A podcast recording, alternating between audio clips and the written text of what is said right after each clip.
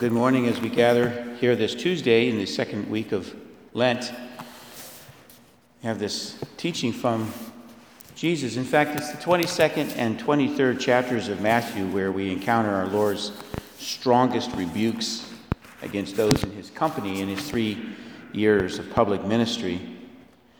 And the, the word, perhaps the central word one can find, different, different aspects of study, would be this humility, this notion of being humbled, choosing humility over arrogance, because it's the scribes and Pharisees that he, with whom he has the most severe discontent, our Lord. And this known, this 23rd chapter is known as the seven woes. Seven times he says to them, Woe to you, Pharisees! Woe to you, scribes and Pharisees, you hypocrites! He says that, then he gives a description of the hypocrisy in which they live. This same gospel writer, Matthew, back in his fifth chapter, offers us in the fifth chapter the Beatitudes, and the first of which is humility. Blessed are they who are poor in spirit, those who are subdued and view themselves as imperfect and, and are very aware, self aware of their own many transgressions. And it's the Pharisees and scribes with whom he has the greatest discontent, our Lord. In fact, he's condemning them there in this life, right now in this life, he's saying, You are done for you are condemned because he knows the condition of their heart. The Pharisees, some of whom uh, were of the priestly class, but not most, the vast majority were self elevated religious authorities who governed the Jewish population through the application and administration of law. These many laws you've heard about described, these 600 plus laws that had been added to the Deuteronomic Code, the Mosaic Law. And they were hypocrites because they demanded of others that which they would not do themselves. And they would hold people to account and publicly shame them for failure to adhere to some pecun law that they had derived or they have described. The length of one's tassel on their prayer shawl was a, a unit of measure. And if it was not of the right increment as deemed by that Pharisee, that person could be shamed or refused entry into the temple.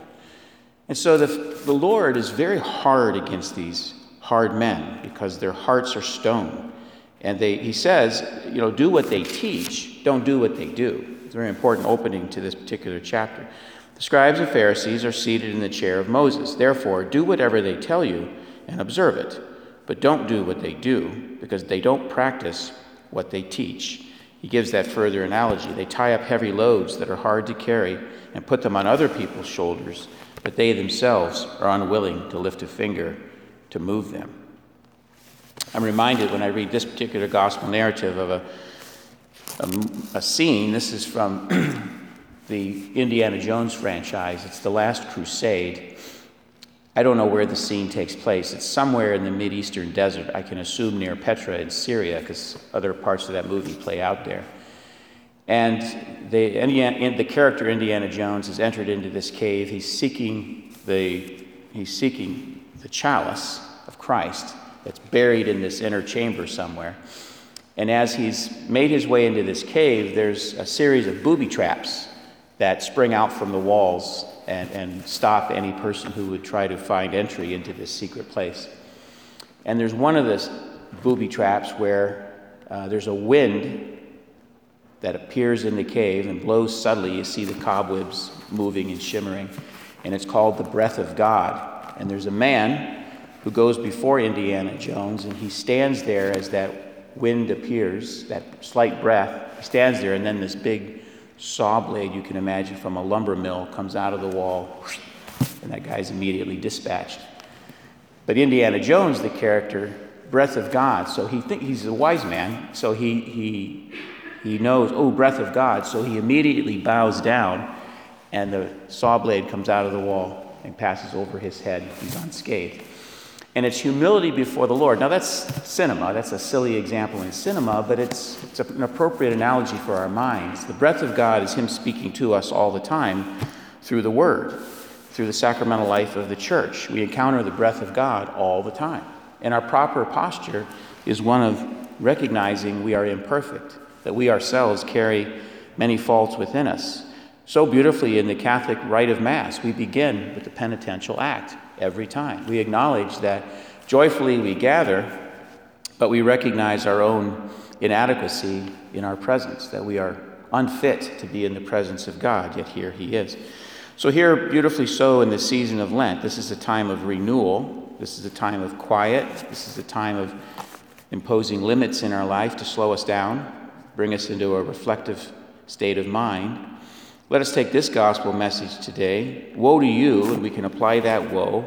We may not have lived the life of these Pharisees. We may not do some of those things that, that they are accused of here for what they have been doing. But we can find certainly cases in our life where we have adopted a position of arrogance, where we've passed judgment on another, where we've said some things about another or to another. We've, we've brought correction to another that we felt necessary for us to bring correction to. It's appropriate for parents in formation to bring correction to their children. That's true. It's appropriate in certain uh, societal contexts, the military. It's appropriate for seniors in the military to bring correction to young troops in formation. That's appropriate. There's settings for that. But we have to be very careful in our relationships with peers on when we feel compelled to bring correction. We have to be careful in that because we may not be the one qualified to bring that correction. Our observation may be true, but we may lack personal credibility in bringing the correction.